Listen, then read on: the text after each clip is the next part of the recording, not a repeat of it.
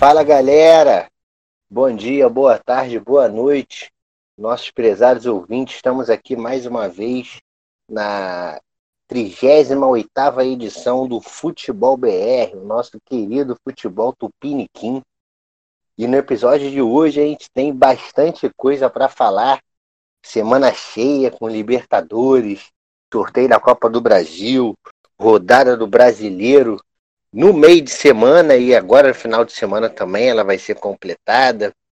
E para me auxiliar na empreitada de hoje, hoje, infelizmente, estamos desfalcados na minha dupla dinâmica do nosso querido Felipe Barbosa, que não pôde participar por conta de trabalho, né? A gente sabe que o Felipe Barbosa é um cara bastante dedicado no, no trabalho, nas coisas que ele faz. E aí ele não pôde participar do programa hoje, como bom geógrafo que é, está fazendo mapas, rapaz. Vamos ver se esses mapas dele vai sair decente ou não. E aí tá comigo hoje o Dom Fredão. Diga aí, Fred. E aí, rapaziada, estamos de volta, graças a Deus. Antes de mais nada, boa noite, boa tarde ou bom dia para os nossos queridos ouvintes. Infelizmente, o nosso amigo Felipe aí não está. Que hoje, inclusive, era um programa para pegar fogo, mas não vai deixar de pegar fogo porque o programa é bom. Vamos para cima. Vamos para cima deles. O Felipe, vamos ver se esse trabalho que o Felipe vai fazer vai prestar, né? Você bota fé no trabalho do Felipe, o Fred? Eu acho que ele deveria criar um mapa para poder desenhar os caminhos das vitórias, né? Do Bahia, melhorar mais que o time, apesar de ter vencido aí, a gente vai falar um pouco sobre isso, né? Mas vamos ver. Acho que ele, com um bom geógrafo, ele vai conseguir dar procedimento, Lucas. É, eu também acho. Estou botando fé aí no, na minha dupla dinâmica. Saudade, Felipe. Volte logo. É, sem mais delongas, vamos entrar então na primeira pauta aí do, do, do, programa de hoje, né? Como eu, como eu já adiantei, nós vamos passar aí por Libertadores, sorteio da Copa do Brasil e finalizar com o brasileiro. Para começar a falar de Libertadores, né? A gente tem que falar do Flamengo, né? Que teve duas semanas aí bastante, bastante marcadas aí pela questão da Covid, de joga ou não joga, vai para o Equador, volta, joga desfalcado. E no final das contas, rapaz, no fringir dos ovos, o Flamengo se saiu bem. O Flamengo empatou fora de casa com um time sub-20 contra o Palmeiras no Brasileirão, né? Palmeiras patético, ridículo. Não vamos falar muito do Palmeiras. Só precisa de uma palavra para definir o Palmeiras, horrível.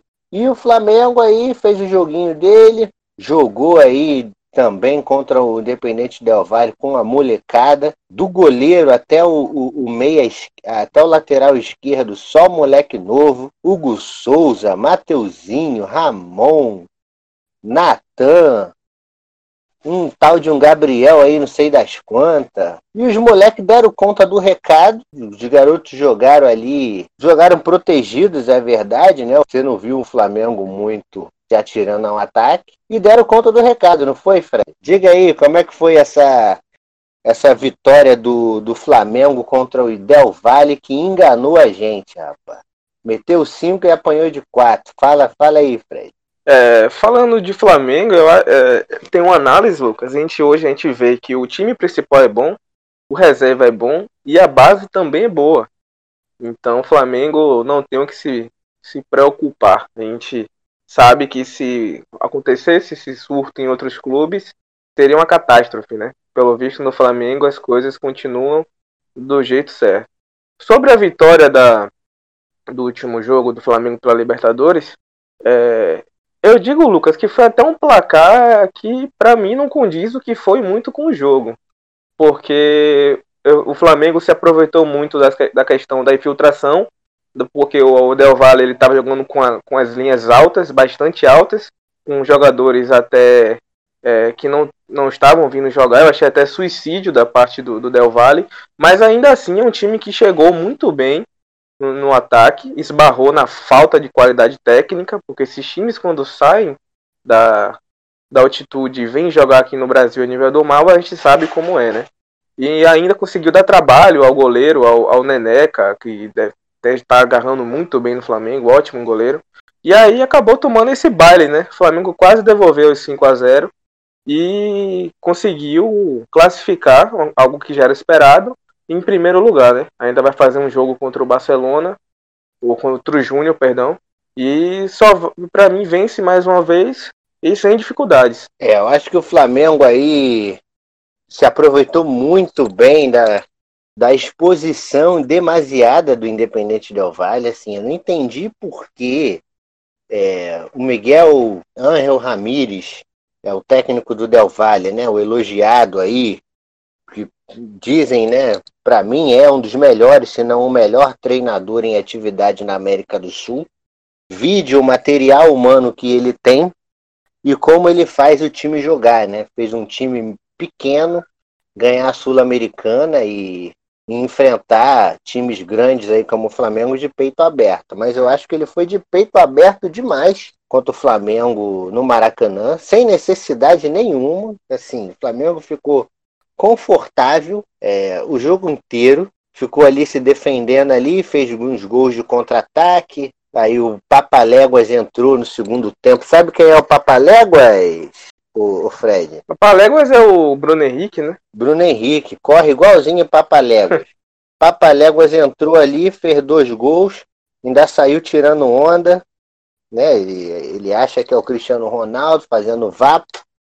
E, e isso, o Flamengo aproveitou dessa exposição demasiada do, do, do Del Valle, foi pouco inteligente para mim a postura do, do time equatoriano frente ao Flamengo. O Flamengo cheio de moleque na remendado com a defesa, era óbvio que eles iam se fechar, né? Não iam jogar para cima. E o Del Valle tinha que aproveitar os espaços concedidos eventualmente pelo Flamengo é, quando o Flamengo partisse para cima em busca do resultado, né? Já que o, a, a, vitória interessava o Flamengo para ele poder se classificar. Só que aí as coisas foram facilitadas Logo no primeiro tempo, Del Valle tomou um gol 26 minutos ali do Lincoln. E logo quatro minutos depois tomou um contra-ataque, igual aqueles gols que você parece que está aos 45 do segundo tempo, todo mundo no ataque desesperado. Os caras entram sozinho na cara do seu goleiro e faz o gol, né? Foi um gol assim é, que não, não é para se tomar um gol daquele àquela altura do jogo. Né?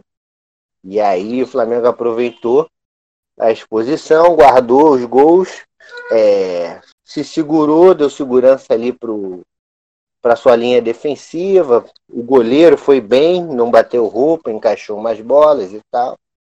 E aí ganha confiança aí, ânimo redobrado, não só para a sequência da Libertadores, mas também para a sequência do, do brasileiro, né? Eu acho que o Flamengo aí tem muito a evoluir. Você concorda também que o Flamengo vai evoluir, vai chegar lá em cima também no brasileiro? Não, concordo. O Flamengo é um favorito para mim nas duas competições. Só vou fazer uma ressalva, Lucas, é que a questão, quando você fala se atirar, o Del Valle, em dois jogos, ele levou oito gols na Libertadores. Esse mesmo Del Valle levou 4 a 1 do Júnior Barranquilha. Então, eu, eu, confesso que eu não entendo essa forma do Miguel, do Miguel jogar em relação a jogar com linhas altas, insistindo nisso, é, ainda mais compreendendo da limitação técnica do seu time. E 4 a 0 ficou até barato, pelas chances que até o Flamengo conseguiu perder. Mas se o Del Valle tivesse um pouco mais de qualidade, tanto defensivamente como no ataque, dava para poder dava para dar um calor. E o Flamengo para mim, Lucas, é, é aquilo que, que a gente já esperava, né? A gente não espera menos do que isso ao Flamengo. E agora eles se, se é, mostraram que até com a base eles conseguem ser fortes e competitivos. Ah, quando não vem, é, quando não vencem, pelo menos não perdem, como foi o Palmeiras, né? É, exatamente. Os caras conseguem ser competitivos. Vamos, vamos encerrar o assunto Flamengo. Graças a Deus. Encerramos, graças a Deus, encerramos aí o Flamengo. Vamos falar de um outro time aí brasileiro, né? Nesse bloco aí da Libertadores, que a gente não teve tempo de falar semana passada. Então, vamos falar agora com carinho e atenção de um outro time brasileiro aí que nós até comentamos na semana passada, mas não, não com tanto afinco, né? Até porque são muitos jogos. Vamos falar do outro time que está aí invicto, rapaz, na competição. Garantiu a classificação dele ontem com uma vitória assim super importante fora de casa contra um adversário pesado, né? Em tese a segunda força do grupo, né? Que era o Olímpia. Vamos falar do Santos. Santão meteu 3 a 2 aí no, no Olímpia fora de casa, tá classificado, tá invicto, né? E aí, Fred, o que, que você tem a falar desse um pouquinho desse jogo aí do Santos é, contra o Olímpia e se o Santos mostrou evolução é, desde a saída do Gesualdo? Bom, é, falando sobre a questão evolutiva do Santos, para mim é notória, né? Cuca tá conseguindo mexer seus pauzinhos, apesar da situação incômoda que vive o Santos, de poder contratar a, a beira de uma punição da FIFA, enfim. É, e Lucas, falando de Libertadores, que é o que a gente vai falar agora, é mais que obrigação, né? Se você observar, o grupo do Santos tem o Delfim, o Defensa e Justiça e o Olímpia, né? O Olímpia é o único time que poderia, dar um, que poderia dar trabalho ao Santos, foi o que aconteceu. Foi o time que empatou com o Santos na Vila e vendeu caro a derrota ontem. Ou seja, o Santos ele sim tem evoluído, principalmente na parte ofensiva, mas ainda assim é um time dependente de dois, três jogadores que são os pilares do time. Do time. Defensivamente eu acho o Santos muito frágil ainda para jogar um mata-mata de Libertadores. Tudo bem, campanha ótima, era o esperado, passou em primeiro, invicto, mas esse time do Santos ainda, infelizmente, eles não podem contratar, né? Que é, seria o desejo do Cuca. Eu estava ouvindo até a entrevista coletiva dele. É, mas dentro do jogo, o Santos ele consegue ser. Hoje, com o Santos do Cuca, consegue ser efetivo. Consegue chegar no gol e levar perigo. Por exemplo, o Santos deu 11 chutes ao total, mas 4 chutes foram no gol. Ou seja, de 4 chutes no gol, conseguiram acertar 3 três convertidos em gol. Mas a questão defensiva ainda deixa muito a desejar. O Pará e o Madison não são aqueles laterais de confiança. E o Pará jogando de zagueiro, né? Exatamente. né? Jogou de terceiro o zagueiro. Tá todo remendado. Eu acho que o Santos precisa contratar e eu acho que o Santos encerra por aí. A não ser que no sorteio das oitavas venha um adversário que você fale assim, não, o Santos consegue avançar. Mas a nível dos outros, dos outros clubes, eu acho que o Santos está muito atrás. Está muito atrás. Inclusive, eu até acho que o São Paulo, apesar de, de ter perdido, tá eliminado, me fez bons jogos. Que é um time que, para mim, é melhor do que o Santos em relação à, à defesa. Alguns jogadores me agradam mais. Só que o São Paulo é aquela linhaca, né? Mas o Santos é, é muito, é muito dependente, Lucas, de Marinho, Soteldo e Sanches. Se esses três não estiverem jogando bem, ou até mesmo um, acaba desmontando todo o time. Sim, sim. E, ontem a vitória passou pelos pés desses caras, né? É, o primeiro gol foi um pênalti, né? Que o Sanches converteu. Parece que foi em cima do Marinho, se não me falha a memória. É, de, depois o, o Olímpia empata e vira, né? E, e, e, o gol de empate do Olímpia foi até um gol interessante, uma troca de passes rápida é, e a bola ali de cabeça pro, pro Recalde, né? Que era o, o atacante, guardou de cabeça no cantinho. E no segundo gol, rapaz, do próprio Recalde, ele dominou na caixa e chutou, né? Dominou no peito e chutou. Eu acho que o goleiro João Paulo poderia ter agarrado aquela bola, você não acha não? Eu concordo plenamente, a bola para mim foi muito devagar.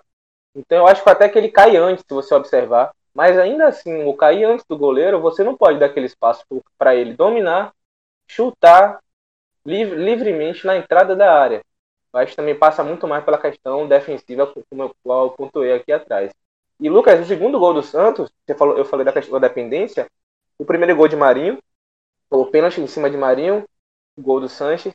Segundo gol, falta em cima do Soteudo, gol do Marinho, o goleiro aceitou. E o terceiro, uma jogada do Marinho, que o Sanches tocou pro Caio Jorge e o Caio Jorge completou pro gol. Isso, é, passou, foi, foi até uma finalização que eu falei, vai perder, vai perder. que ele acabou fazendo ali, deu um susto na, na torcida Santista. O segundo gol foi um, uma falha grotesca do, do goleiro Ascona, né? O Ascona que muita gente zoa na internet, fala que ele tem cara de frentista de posto. Não, não dá, tem cara desses caras. De Libertadores, sinceramente. Não dá, né? Tem cara daqueles caras que jogam em afogados da vida. Aqueles caras que trabalham e jogam futebol e tal. E aí, rapaz, o Ascona, quando toma esse gol, aí a piada já fica pronta, né? Mas o Ascona, a, a gente brinca, o pessoal brinca com o Ascona, mas ele é um goleiro que já vem há algum tempo aí se destacando. Vamos lembrar que o Ascona era o goleiro do Independiente Del Valle, é, do Independente Del Valle, finalista da Libertadores em 2016. Ele era o goleiro daquele time do Del Valle, que tinha bons nomes ali, a gente já falou semana passada, Sornossa e tal.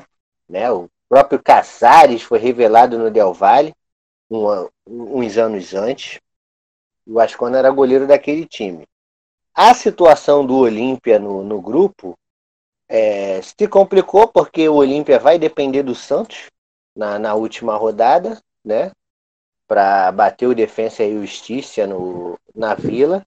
O Santos aí pode querer, deve ir atrás de resultado, né? Pensando na, na primeira classificação geral, já que ele pode alcançar 16 pontos. Parece que é a única equipe, junto com o Palmeiras, que pode alcançar os 16 pontos e se consolidar como a a primeira colocação no, no geral, né? Se a gente olhar para a tabela hoje, o Santos tem 13 pontos, 4 gols de saldo, enquanto que o Palmeiras tem 13 pontos e 10 gols de saldo. Então, o Santos deve torcer para o empate do Palmeiras na, na última rodada, né? E vencer, porque não vai dar para tirar esse saldo aí do, do Palmeiras, não.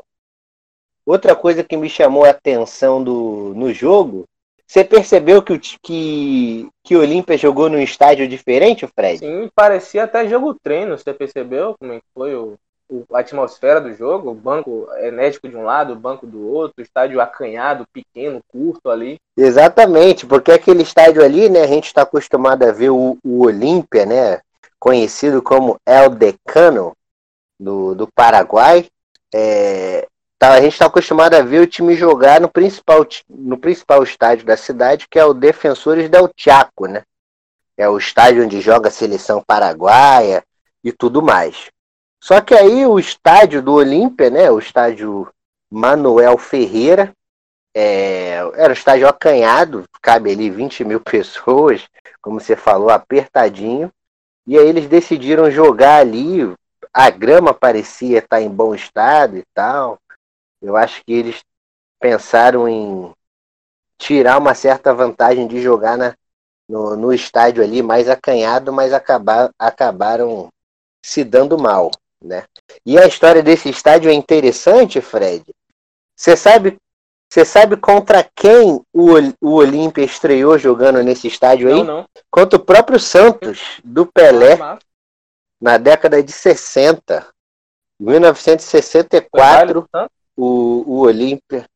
Não, foi baile não, foi jogo duro, 2 a 2 cara. 2 a 2 o Olímpia conseguiu empatar com, com o Santos do Pelé, que, que era um acontecimento para aquela época, né? O Santos de Pelé ir para lá jogar um amistoso, rolou um bom dinheirinho e, e o público deve ter ficado muito satisfeito é, com, com aquela exibição daquele dia, né? E aí, alguns anos depois, os times se reencontraram, lógico, no estádio, no, no mesmo estádio, mas agora revitalizado. Ficou até bonito. Confesso que eu achei bonitinho o estádio, um estádio charmoso, com a cara da, da Libertadores. E aí, para arrematar a situação dos brasileiros, né? Já falamos aí do Santos, do Flamengo, tocamos no Palmeiras. Uh, outro time aí que se classificou foi o Atlético Paranaense. Parabéns ao Furacão, mesmo com desfalques, essa coisa toda. Eles conseguiram aí a classificação, né? Com desfalques e com perdas, na verdade, né? Do ano passado para cá, o time se enfraqueceu bastante, né?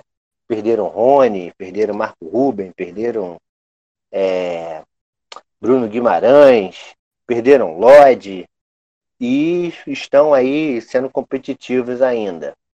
Atlético Paranaense aí os parabéns.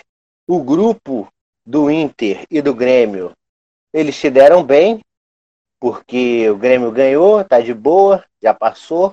O Inter segurou o empate fora de casa contra a América de Cali. Se fosse menos ruim, teria ganho o jogo. Agora o Inter joga só por um empate na última rodada. O Universidade Católica do grupo está eliminado. E falando em eliminação, o, um time brasileiro confirmou a sua eliminação, que é o São Paulo, perdeu 2 a 1 do River fora e caiu fora da Libertadores.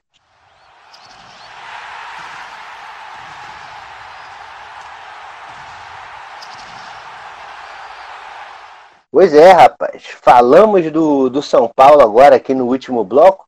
Agora, na abertura desse segundo bloco, é, vamos falar do sorteio da, da, da Libertadores, não, perdão, do sorteio da Copa do Brasil, que ocorreu no, no dia de ontem, quinta-feira. Estamos gravando aí na, na sexta-feira.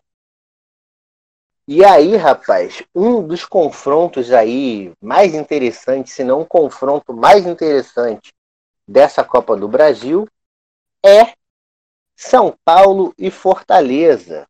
Ou melhor, São Paulo versus Rogério Ceni.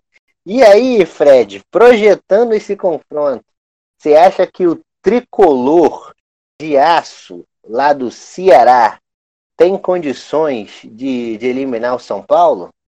Lucas, é, eu acredito que sim. Acredito que sim, até porque o Fortaleza tem uma proposta de jogo bem mais agradável para mim do que o do que o Diniz. É um time já entrosado, joga pelo, pelo Rogério. Mas eu acho, Lucas, que se o jogo fosse amanhã, eu apostaria no Fortaleza classificando. Mas como ainda tem um certo tempo, e agora o, o Diniz sabe que a única competição que ele tem para jogar de, a nível de Copa é a Copa do Brasil, apesar de entrar na Sul-Americana, né? Mas é, o, o, São Paulo nunca venceu uma Copa do Brasil, né? Deixando claro. E eu acho que, como são dois jogos, o São Paulo acredito que passe, mas com sofrimento. Mas ainda vou deixar aqui claro a minha torcida pelo avanço do Fortaleza. E o São Paulo, que ano passado foi eliminado pelo Bahia, né? Ou seja, jogar em solos nordestinos não é a melhor opção para o time lá de São Paulo. É, o Fortaleza parece que vai decidir quem é que vai decidir dentro de casa. O Fortaleza vai decidir fora de casa, né? Esse é o esse, fator essa chave. é a questão. São Paulo é, decide o lá no fator Morumbi. chave é esse. Vai decidir lá no Morumbi e aí pode ter pressão. A gente sabe como é que é. é historicamente, né? Times do Nordeste quando vão enfrentar times do, do eixo sul-sudeste, sobretudo decidindo é, fora de casa, a gente sabe muito bem o que acontece aí no, nos bastidores. Agora, eu acredito que o Fortaleza tem a bola, sim, para, para eliminar o São Paulo. Fortaleza que mostra assim, um time mais constante, né? A gente sabe que o Fortaleza é limitado, mas ele mantém um padrão. Você não vê o Fortaleza cair de nível brutalmente assim, tipo, jogar horroroso é, várias partidas seguidas. Ele pode fazer um jogo mal e tal, mas ele mantém um padrão, né? Então acho que essa é a vantagem que o, que o Fortaleza tem aí frente ao São Paulo do Diniz, que vai entrar Hoje. assim, E pressionadíssimo. se não cair antes, né, Lucas? Tem isso. E se não cair antes? E se não cair antes? Parece que o, o presidente Leco, né, que teve Covid, estava internado na UTI e tudo, é, parece que essa internação aí do, do Leco a- acalmou um pouco os ânimos lá nos bastidores do São Paulo, porque tinha muita gente querendo a cabeça do Eu Diniz. fico até né? surpreso E aí, com. Pode cortar? Com a ainda insistência no Diniz. diga, que uma vez o João aqui ressaltou é, que, o, que o Corinthians é o único time que consegue manter treinador independente da pressão ou não em São Paulo, e eu estava olhando e realmente é verdade. E o São Paulo não costuma ter tanta paciência com o treinador, não. Eu não sei se o São Paulo está mantendo o Diniz ainda porque é um pedido do elenco. Foi um pedido especial do Daniel Alves, né? Mas o São Paulo tá uma bagunça faz tempo. Até e o Fortaleza, quando você fala que tem chance, e da questão da estabilidade, vou além. O Fortaleza, apesar da sua dificuldade, consegue ser mais regular do que o São Paulo. Apesar de toda questão técnica que a gente conhece, né, Lucas? Exatamente, exatamente. Outro confronto aí interessante que a gente destacou desse confronto é um, um, um, um confronto que nem começou e já está dando pano para manga. A diretoria do Atlético Goianiense aí, informação de, atualizada de hoje, de esporte interativo. É, a diretoria do, do Atlético Goianiense estuda pedir anulação do sorteio da Copa do Brasil por possível irregularidade. Vamos entender o caso. É, parece aí que quando teve o sorteio, Roger Flores, ex-jogador, Fluminense, Grêmio e tal, hoje comentarista da Globo, parece que na hora de mexer as bolinhas, ele não misturou as bolinhas corretamente, né?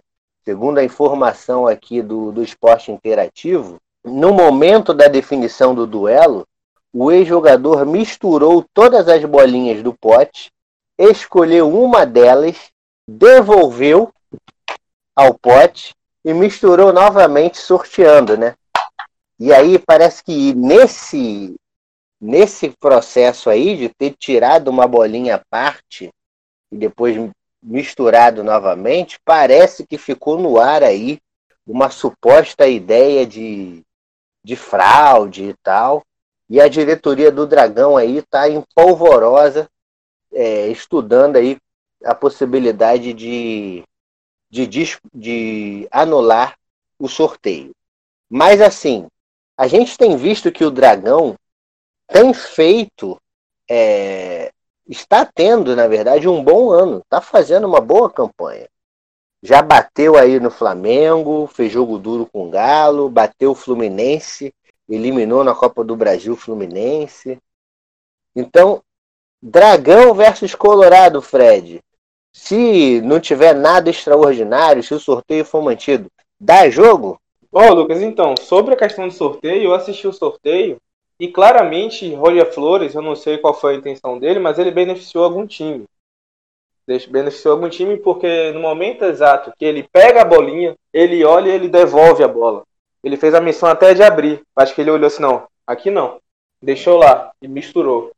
Mas, e aí o Atlético Goianiense caiu para pegar o Internacional. Mas é, vou, vale ressaltar, Lucas, Copa do Brasil, é, vamos dizer assim, é hora de separar os homens dos meninos, né? O Atlético Goianiense, apesar de bom time, tá jogando fechadinho, bonitinho, não é mais time que o Internacional. O Internacional é, é, é um time grande, é um time que tem tradição. E são dois jogos. O Inter também impressionado. Eu acho que o, o Internacional vai avançar, apesar de para mim ter jogo, vai para mim vai ter jogo, principalmente quando o Atlético mandar o seu jogo lá em Goiânia. Eu acredito até que consiga até um resultado positivo. E aí, para mim, vai fazer valer o fator casa que vai ser onde os gaúchos vão decidir o jogo em casa. Lembrando, Lucas, que a reclamação também foi o seguinte: no ato que ele puxa a, as bolinhas, tinha alguns times que não tinham ainda saído o resultado, como o América Mineiro, como o Corinthians, o, se eu não me engano, o Botafogo ainda não tinha sido definido. Então se especula-se que existe, existe um favorecimento, mas a gente ainda não sabe qual foi o time, né? A gente não sabe qual era o time da, lá da bolinha que ele puxou. Para mim, ele fez isso de sacanagem. Né? Para mim é claro, não tem nem como ele dizer que não. O Atlético Goianiense está correto, né? Mas vamos lá, sorteio é sorteio. É, não dá para questionar muito não. Eu acho que dá jogo mais o Internacional por decidir em casa e por ter jogadores individualmente que consigam fazer é, a diferença, eu acho que avance. É, eu acredito que, embora o Inter tenha um time mais, mais forte, eu tô confiante nesse dragão aí fazer uma zebra, ganhar um trocadinho aí, 3 milhões de reais. Mas tudo vai depender do primeiro jogo em casa, né? O primeiro jogo vai ser o jogo aí determinante para ver se o Dragão vai conseguir seguir adiante ou não, né? Ou pelo menos tentar fazer o jogo duro contra o Internacional. Vamos lembrar que o Inter está na cabeceira do, do, do Campeonato Brasileiro, né? Pode estar ali disputando liderança. Quando voltar, pode estar espremido ali entre datas de Libertadores e tal. Então, se isso acontecer, o Dragão vai ter uma chance de, de tentar aprontar das suas. Né? Sobre a questão da anulação do, do jogo, eu acho, conhecendo a CBF, com todo respeito, acho que não vai ser anulado Atlético nada. Eu acho que o Atlético Goianiense, com todo respeito ao Dragão, time simpático, é, mas não, não tem essa, essa força de bastidor toda e tal. O Dragão está no seu direito de reclamar. Isso é extremamente justo. Mas no fringir dos ovos, acredito que para o Dragão não, não, não vai gerar muito, muita coisa essa reclamação, não. E aí, outros jogos aí que, que ficaram, os outros confrontos, né? Vamos passar aqui pelos outros confrontos definidos. Grêmio e Juventude, uma barbada, né, Fé? Passa, né? Precisa é, nem. Ganha de dois jogos. É, é, ah, ganha de dois jogos, pelo amor de Deus. Vamos, vamos embora. É, Botafogo e Cuiabá, meu irmão. A definição vai ser lá em Cuiabá. Botafogo lanterna, o vice-lanterna da Série A. E o Cuiabá líder da Série B. Dá jogo, dá, dá? Com certeza. Conhecendo o Botafogo do jeito que é. E digo mais, Botafogo passou sufoco com Juventude. Não sei se você lembra, no, esse ano ainda foi no passado. Botafogo tem dificuldade contra esses times. E pode dar jogo, Lucas. Se, eu acho que pode ter uma zebra nessa, nessa Copa do Brasil aí. É o Cuiabá. É, o Cuiabá, se, se avançar, vai ser algo incrível, porque atingir umas quartas de final e a primeira... de Copa do e Brasil. são líder da Série B, né? É uma campanha pro torcedor do Cuiabá da ficar maravilhado. B, é, ficar, porra, um time do Mato Grosso voltar à Série A ia ser algo muito muito interessante aí, mais de 30 anos. Eu confesso depois. que eu torci ah. para cair América Mineiro e Cuiabá. Porque aí a gente já tem uma certeza de ter um desses dois times jogando na quarta de finais, né? Ah, exatamente. O Coelhão, outro time simpático aí. Você comentou o, o Coelhão, que pegou o Corinthians, mas com todo respeito, nunca é bom pegar o Corinthians, né? Por mais que o Corinthians esteja mal e tal, nunca é bom enfrentar o Corinthians num mata-mata, ainda mais para um time do tamanho do Coelhão. Mas vamos ver aí se o Coelhão consegue fazer uma graça, já que vai decidir em casa, lá na Independência, né? Então, se conseguir segurar o jogo, quem sabe aí o Lisca doido arrume alguma coisa aí. O outro confronto vai ser Bragantino e Palmeiras, também não precisa nem, nem comentar muito. Né? Rapaz, né? pula para próxima. Eu acho que esse aí dá jogo, Lucas. Eu acho que se Bragantino dificulta para os times paulistas, é, uma, é um karma. É, vem de cara a derrota e é, a questão é que o Palmeiras decide em casa, mas eu acho que Bragantino tem totais condições de tirar o Palmeiras. Você acha? Porra, eu acho, acho que não. Acho, ainda mais com esse Palmeiras ridículo aí, burocrático, acho sim.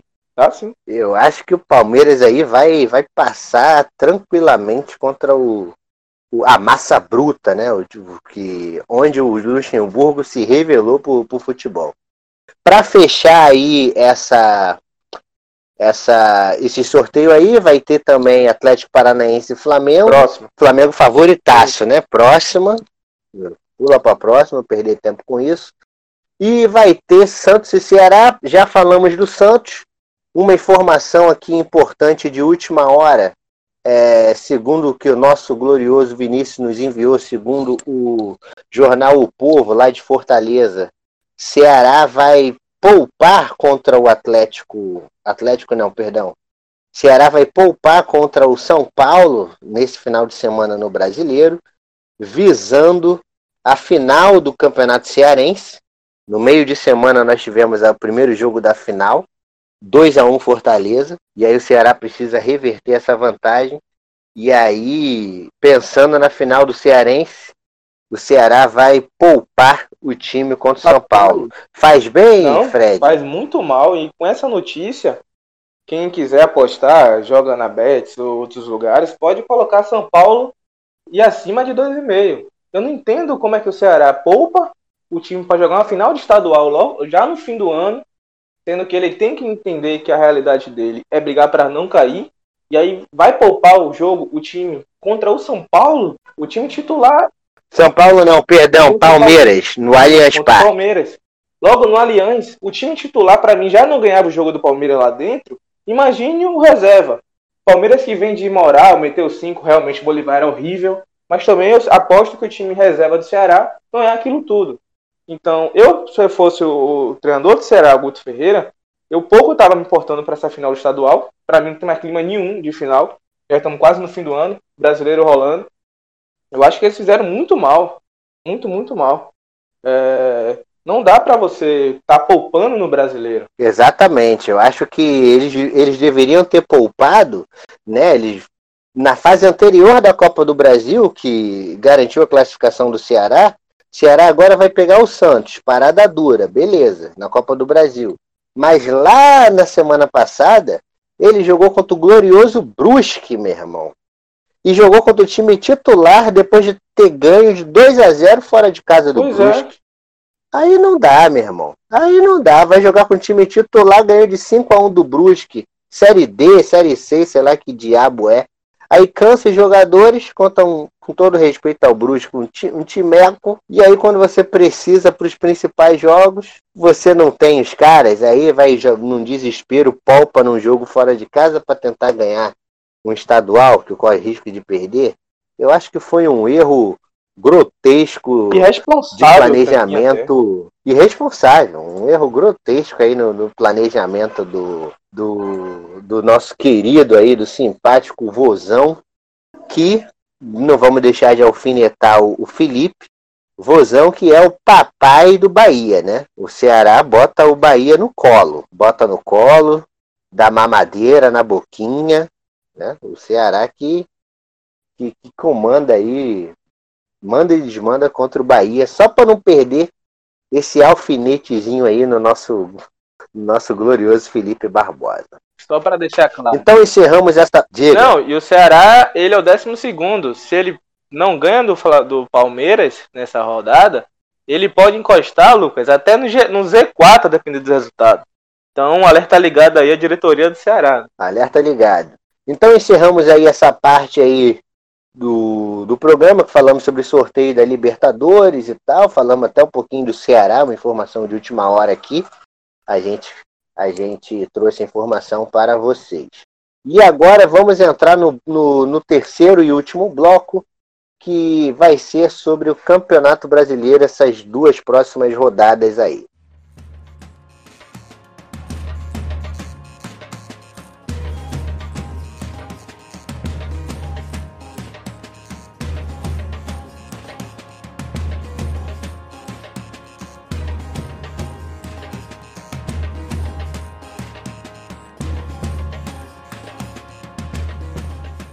Pois é, Fred. Não sei se você ouviu ou reconheceu o início, é, ou reconheceu essa parte instrumental de uma dessa música que é um dos clássicos da música brasileira. Não sei se você conseguiu reconhecer. Conseguiu reconhecer? Não, não tem nem como a pessoa não reconhecer essa, esse toque, essa canção maravilhosa do Rapa, né? Agora explica aí, Lucas. Porra, Sim, sim. Por que, que nós colocamos a música do Rapa? Você curte o Rapa, curto, Fred? Curto bastante. Porra, eu adoro o Rapa também. Para mim, o Rapa é uma das maiores bandas aí dos últimos tempos brasileiras. Assim, a banda que eu mais curto, particularmente do Brasil, era o Rapa, né? Que a banda se desfez, na verdade, né? Agora só tá o Falcão, tá carreira solo, mas enquanto banda, o Rapa tem músicas assim, som, é, fora de séries, muito bons mesmo. E aí, o porquê que a gente colocou essa, essa, essa música aqui para iniciar o terceiro bloco? Tu sabe, Fred? Rapaz, acredito que tenha relação com alguma torcida aí. Agora que você me explique agora aí qual a torcida, né? É, rapaz, vamos falar, né? Essa música aí, Pescador de Ilusões, né? Uma das músicas mais tocadas nas formaturas aí do Brasil afora, é, virou até um clichê, né? Várias já, já foi alguma formatura que tocou Pescador de Ilusões, já? já? Com certeza, com certeza já. com certeza já. E aí, de tanto ouvir essa música aí, Pescador de Ilusões do, do Rapa, a torcida, rapaz, do Atlético Mineiro, do, do glorioso Galo, é, fez uma adaptação a essa música, né? É, a música fala sobre uma ilusão e tal. E a torcida do Galo é uma torcida iludida. Eu acho que acho que é a torcida mais iludida do Brasil, ao lado da do Bahia. Não sei se você concorda comigo. Vive no mundo além. E a torcida do Galo vive no mundo à parte. É, os caras vivem no universo paralelo. É, a torcida do Galo, rapaz, tem, tem essa música, adotou essa música já há alguns anos é, e fez uma leve adaptação. Então, na parte do refrão, eles cantam algo, me perdoem aí, atleticano, se eu não, se eu não cantar direito, mas pelo que eu vi, eles cantam algo assim: é, valeu a pena, Galo, valeu a pena, Galo, repete, nós vamos ser campeões, né? Na parte que é, eles na parte da música original que fala pescador de ilusões, eles trocam por nós vamos ser campeões. E aí, rapaz, nesse negócio aí de vamos ser campeões, a torcida cantou essa música na Rua de Fogo que fez semana passada contra o, o Grêmio. O time bateu 3 a 1 o Grêmio, deu um doping aí moral para os comandados do São Paulo. A torcida está empolgada, está empolvorosa, está achando que esse ano sai da fila. Mas para isso, no meio do caminho, né, a gente só teve 12 jogos aí, temos mais 26 jogos. E os dois próximos jogos do Galo, primeiro é contra o meu Vascão queridão, que aí espero que o Vasco faça uma graça, e depois enfrenta o Fortaleza. Projetando esses dois jogos aí, o Fred. Primeiro, Galo e Vascão, queridão. O que, que você projeta para esse jogo? E depois você palpita aí é, contra Fortaleza lá no Castelão. É, falando Vasco e Galo, principalmente pela parte do Atlético, é mais uma dúvida que eu tenho. Eu não sei qual time que o São Paulo vai, vai colocar aí. O São Paulo tem mudado o time bastante, o time ainda sofre muito gol. Só que eu acho que dessa vez ele consegue vencer mais uma vez. E o problema do Galo é isso, é disparar e não ter fôlego, né? Acho que esse time consegue. Mas falando do Vasco agora, Lucas, o Vasco que precisa urgentemente voltar a, a, ao, ao harmonismo, né, funcionar no Vasco. Vasco que se tornou para mim um time totalmente burocrático, apático, não, tem, não esboça força de reação. É um time que consegue levar gol na saída de bola após abrir o placar. E os jogadores pra, parece que chegaram no seu ápice técnico na, ainda na, antes da, do primeiro turno. Nas dez primeiras rodadas. Isso é inaceitável. Felipe Bastos começou a, a, a errar. Pikachu nem se fala. Ribamar não vou mencionar nenhum nome vão dar azar. E o time sem Benítez contra o Bragantino foi um time simplesmente que não existiu. Então, eu acho que o, o Galo vence e até com um certo resultado, para mim, expressivo. Acredita aí em 4 a 1 3 a 1 é, Coloca o gol do Vasco, porque é normal o Galo levar gol todo jogo. Apesar do Galo vir numa fase maravilhosa com o Keno, o Natan, que para mim é muito diferenciado, o Guilherme Arana, mas ainda assim é um time que, que é muito, é, joga bem, mas ainda se expõe muito. E apesar que o Galo no passado, né, Lucas, venceu lá dentro no Independência, um gol do Marco Júnior no final do jogo, mas essa história não vai se repetir não, Lucas. Infelizmente o Vasco vai, vencer, vai perder. E eu acho que depois do 2 a 0 eu acho que eu te recomendo até desligar a televisão, meu amigo. Ainda mais que vai ser domingo de noite, é, né? Domingo de noite. É, segunda tem, tem dia de trabalho. Eu, eu, eu, assim, eu fico mais chateado. Esse jogo contra o Atlético, se perder, eu não vou.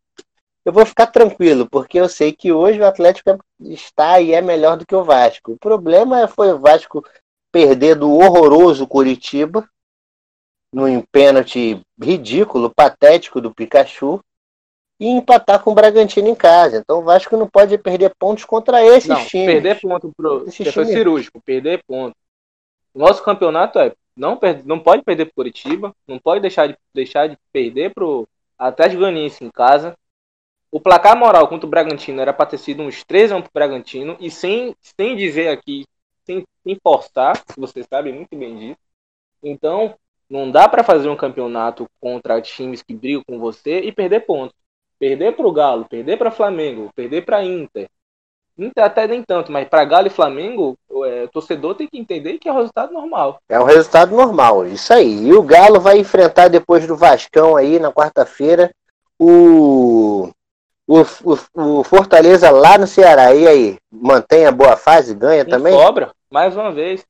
O Fortaleza é um time que joga muito por uma bola, é, fora de casa. Em casa eles tentam ser mais agressivos, mas na medida que eles for, forem saindo para jogar, porque estão em casa, vão dar espaço. E o Atlético Mineiro é um time que hoje, com a fase iluminada do Keno, com o comum Sacha, mas está encaixando no elenco, é, o Savarino joga muita bola. Eu acredito que vença de novo, vença de novo o, o Galo e consiga dar mais, dar continuidade. E o Galo, Lucas, se você observar, tem uma sequência maravilhosa, para eu não me alongar aqui muito, sobre o, o gigante, o Clube Atlético Mineiro. É, vence o Vasco, para mim. Vence o Fortaleza no Castelão.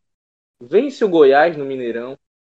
E, infelizmente, rapaz, ele vai vencer o esporte. Só que antes do esporte, ele pega o Fluminense no Mineirão. E aí depois. Outro time horroroso. Exatamente. Então, é, o Galo, se ele quer ser campeão, Lucas, ele tem que vencer os próximos, digo aí, sete jogos. Porque os adversários estão muito bons pro Galo. A, agora a sequência tá ótima. Essa, essa sequência do Galo aí me lembra um pouco da. Olhando a tabela do Flamengo, e o Galo tem que ganhar mesmo, porque para mim o Flamengo aí vai ganhar os cinco próximos jogos fáceis. Que ele vai ganhar, vai jogar os cinco próximos jogos. Não lembro a ordem de cabeça, mas todos vão ser no Rio. Cinco jogos no Rio.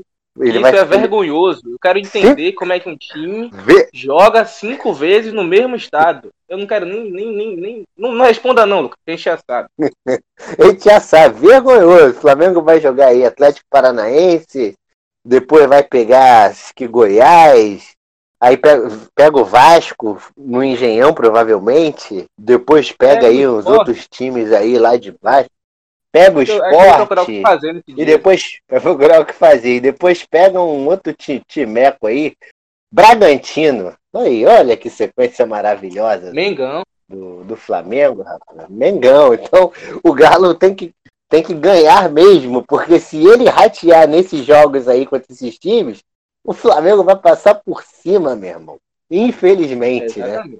E, e aí, se der mole pro Flamengo, aí é complicado.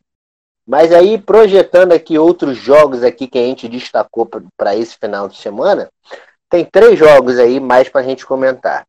O primeiro deles é, logicamente, aí eu vou deixar você bem à vontade, mas sem clubismo, por favor.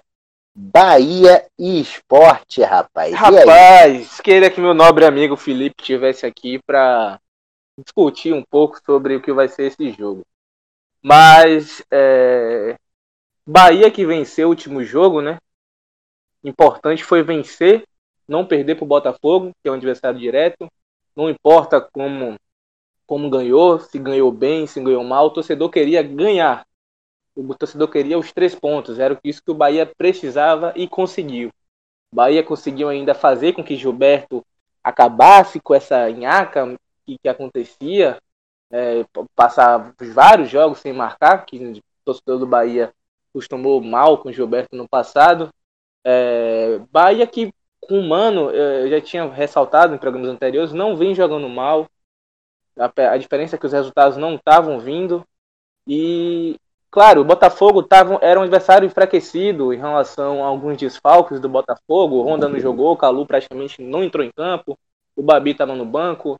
É, é mais time do que o Bahia, ou do que o Botafogo, perdão. O Juninho Capixaba fez uma partida ótima, para mim melhor em campo. E aí o Bahia tem, traz aquela confiança para si e para o torcedor. O azar que, que, que, que, acontece é que o Bahia justamente veio vencer um jogo, pô, é, logo, em breve, vai enfrentar o time do esporte, que é o meu time. É, eu só tenho razões, Lucas, para sem clubismo mesmo agora, para acreditar numa vitória do esporte, porque o momento está maravilhoso, o esporte, graças a Deus, está em dias com o elenco. Ontem teve um churrasco com a, com, com a comissão técnica, a diretoria antes de viajar. Todos os jogadores fizeram testagem, deu negativo. Jair Ventura teve 10 dias, o esporte passou 10 dias sem, sem jogar. os jogadores ainda conseguiram ganhar dois dias de folgas. Foram para Porto de Galinhas, boa viagem, enfim. Falando do jogo agora em si. Eu acredito que eu vou falar 2 a 1 um esporte, mas para mim vai ser 1 um a 1, um, jogo de 1 um a 1, um jogo muito estudado, principalmente falando de Jair Ventura e Mano Menezes. Eu não espero nenhum espetáculo, pelo contrário, duas equipes, é, pelo menos falar do esporte, uma equipe que vai se defender, como se vem, tem se defendido. Quem tem que vir jogar é o Bahia, e aí vai entrar um pouco do que o esporte vem frisando nos seus jogos. Eu acredito que Vou, vou falar o seguinte: placar moral 1 a 1 placar clubístico 2 a 1 esporte. 2 a 1 esporte. Eu apostaria aí nesse jogo aí 0 a 0. Um jogo aí Mano versus Jair Ventura.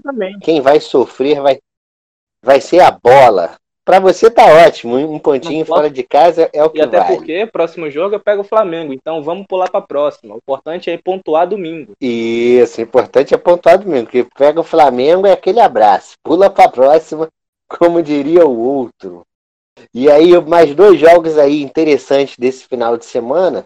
Vamos fazer uma tabelinha aqui rapidinho, até porque a gente já falou desses times é, recentemente que foi o Grenal. E aí, Grenal, para você? Grêmio. Grêmio. né? Eu aposto no empate. Aposto um a um aí é, no Grenal. O Grêmio ganhou aí do Inter e tal, mas achou um gol ali mal assombrado e fez um e vai achar de novo. Acho que esse... Porque o Inter vai passar o CPF na nota, mais uma vez. Vai passar o CPF na nota. Eu acho que o Inter vai segurar o um empatezinho aí e vai esperar só no retorno ganhar do, do, do rival. E aí, outro clássico que nós vamos ter na rodada, e aí finalizando aqui a nossa rodada de palpites e projeções. Fogão, rapaz, desesperado contra o Fluminense. E ah, aí? Ah, pra mim, o Fluminense ganha. O Fluminense tem caras que consegue decidir jogos. É, para mim é um time, para mim defensivamente o time do Botafogo me agrada mais. A dupla de zaga do Botafogo com os meninos me agradam muito. Para mim, Lucas, é, eu acho que eles deveriam até brigar pela revelação do campeonato. Essa zaga do Botafogo aí, os meninos estão dando conta do recado. Mas eu, eu acredito na vitória do no Fluminense. Eu acho que o fator individual que vai definir o jogo. Eu não sei se algumas peças do Botafogo voltam. O Botafogo que não vai ter o lateral direito, que foi expulso após uma agressão ao, ao jogador do Bahia. Barrandegui expulso burramente. Já tinha idiota. Falta, o, juiz. Já, falta, já, ia tomar já tinha ganho a falta e o juiz tinha dado seis minutos. Seis já foram dois. Entendeu? Até ali. Perdeu dois Porque minutos. Rossi ficou no chão, aí depois chamou o VAR, Rossi saiu de campo, e aí o juiz deu mais dois minutos, sendo que nem compensou, porque passou mais de dois minutos, só, só naquele naquele lenga-lenga ali, né? Mas eu acho que o Fluminense ganha, Lucas. O Fluminense pra mim é mais time que o Botafogo. Eu acho que o Botafogo tem o pior time do Rio, cara. É, rapaz, eu, eu acho que a coisa é feia, viu? O Botafogo tem o pior Ainda time mais do tá Rio. Assim, o Paulo Tuori, né? É, bem lembrado. O Paulo Tuori foi demitido, não aguentou a pressão. Botafogo que tá aí atrás de um, de um técnico. Ah, até agora não tem nada fechado. Né? Vamos, vamos aguardar aí quem o Botafogo, quem o Botafogo vai trazer. Agora eu acredito que, que esse jogo aí, eu acho que dá para dá para dar fogão, hein? Vai dar 2 a 1 um fogão é, para sair da lama num clássico. É, estou sendo aí otimista com a torcida botafoguense. E para mais uma informação aqui do Botafogo, uma informação de última hora aqui, atualizado a 38 minutos, segundo o All Sports. Anderson Barros, né, o gerente de futebol do, do, do Botafogo, está interessado na contratação de Gustavo Scarpa. E aí eu não sei onde o Scarpa ia se encaixar Cara, nesse time do Botafogo. o Botafogo era melhor trazer o João Paulo de volta, porque Gustavo Scarpa não vai resolver problema nenhum do Botafogo. Exatamente, porque assim, já tem o Honda canhoto, Bruno Nazário canhoto, que faz aquela função ali de criação. Exatamente. O Scarpa não vai ser o cara que vai. É O o... futebol do Bruno Nazário, Lucas, me agrada mais hoje em dia do que o do, o do Scarpa. Scarpa mal joga no Palmeiras. E eu acho que o Honda é muito mal aproveitado no Botafogo, colocando o Honda para marcar, jogador que tem uma, uma qualidade técnica de estar jogando como camisa 10, se possível até como falso 9. O autor errou muito feio em colocar ele de segundo volante. Ele não pode jogar de segundo volante. O Honda não veio para jogar de segundo volante, ele veio para ser o cara. É, o Calu precisa voltar. A gente que elogiou tanto essa contratação, ele precisa aparecer mais nos jogos. A gente preci- o, o Botafogo perdeu dois pontos ótimos, o Luiz Fernando e o Luiz Henrique. E até agora o, o Calu, em em certos jogos, não, não tem, não, não tem dito para o que veio. Contra o Bahia foi uma negação. Então, é, quando eu falo que o Botafogo para mim é o pior time do Rio, é em relação à forma de jogar. É a forma de jogar, um time burocrático, previsível. Um time que, que alça a bola. Contra o Bahia lançou, alçou mais de 15 bolas na área. É, é uma vergonha. É uma vergonha pro torcedor do Botafogo. E o Yuli, eu acho que concorda até comigo. Ele, vai, ele com certeza vai ouvir esse programa aqui. E ele até teme, Lucas, um possível rebaixamento, rapaz. Tá feia a coisa do Botafogo. É, tá feia a coisa do fogão aí, interessado em Scarpa e tudo mais. Mas eu vou ser benevolente aí com, com, com o Glorioso e, a- e aposto aí 2 a 1 Botafogo, um gol do Calu e o outro gol de quem? De quem? Do grosso do Babi? Do Grosso? Você acha Acho o Babi Grosso? deu- Você é ele deu uma louco? canelada ontem com, com, com o jogo do Bahia que eu falei, nossa senhora, perdeu um gol de cara. É, Ave Maria. Não gosto muito dele, não, cara. Porra, eu sou fã do Babi, eu sou aqui fã do, do, do, Matheus Babi. Ele é só sabe. Tem muito ele é a crescer participativo, tem personalidade, vai dentro. Mas ele não é técnico, técnico. Eu acho que Não, pra mim o Babi não é nem jogador de Brasil, ele vai pra fora. É um cara acima da, da, da, da média aí do que nós temos de centroavante da, pra nova, camisa- geração, nova geração é. Se Joeliton conseguir chegar no da Newcastle, camisa 9. ele vai chegar fácil, time. Não, se Joelito chegou no Newcastle, o Babi chega no West Ham. É, mais ou menos isso. No West Ham ele chega, no Fulham. No Fulham dá pra, dá pra chegar. nada. Dá pra chegar. Isso aí é uma deixa, hein, galera? Falamos de West Ham Fulham. Para vocês sintonizarem também futebol inglês no o kickoff aqui no, no- na plataforma Área a Área. É, a, é, é o podcast só sobre futebol inglês. Temos também o Alemania, futebol alemão, que voltou com tudo. Vamos ter essa semana repercutindo o sorteio dos grupos da Champions League, o Champions Cast, e temos também o Futebota, que fala sobre o cálcio italiano, ok? Então esses são os nossos programas. Não esqueçam de, de dar uma conferida. Mais alguma coisa aí, Fred, para arrematar sobre esse programa ou passamos a régua? Não, o aqui? programa hoje foi, foi detalhadamente perfeito. Infeliz... Não, não vou nem dizer perfeito, porque o nosso amigo, infelizmente, não estava aqui. Um ótimo programa hoje. Espero que todos tenham gostado das nossas análises e, e comentários. E vamos para cima. Final de semana tem rodada. Para cima Final de deles. semana tem mais esporte. E- esque- Inclusive, vou assistir o jogo sozinho, não quero ninguém me perturbando. Até porque onde eu moro aqui, Lucas sabe bem, eu sou o único torcedor do esporte, então já me chamaram para assistir jogo e eu não vou. Porque se perder, eu não tô afim de ouvir torcedor do Bahia. Enchendo o saco. Nem o seu Marlon vai dar uma passada aí, o seu Marlon? Pô, não sei, não sei. Vou ver se eu dou essa moral a ele, mas eu não, não- não- eu costumo assistir jogos sozinho na minha santa paz, no meu estresse. Porque ele é um torcedor do Bahia que não é tão Não, chato. não, ele, Ele dá pra E até, inclusive, ele até não esboça tanta reação assim, né? Agora, assistir um jogo com o Felipe, a gente já sair no tapa aqui dentro de casa, depois tomar cerveja e tá tudo certo. Tá tudo certo. E quem perder, paga a cerveja É, outro. mais ou menos isso, pra cima deles. Bom programa pra todos aí, um maravilhado pela oportunidade de estar aqui mais uma vez. Valeu pelo convite, Lucas, e tamo junto aí. Valeu, Fredão. Valeu, galera. Abraço, Felipe. E eu não cravei, mas vou cravar aqui. Vasco 3 a 1 no Galo, lá dentro, sem clubismo, hein? Sem clubismo. Sexta-feira o jogo só é domingo, 8 e meia, é brincadeira. Aquele abraço, Valeu. galera.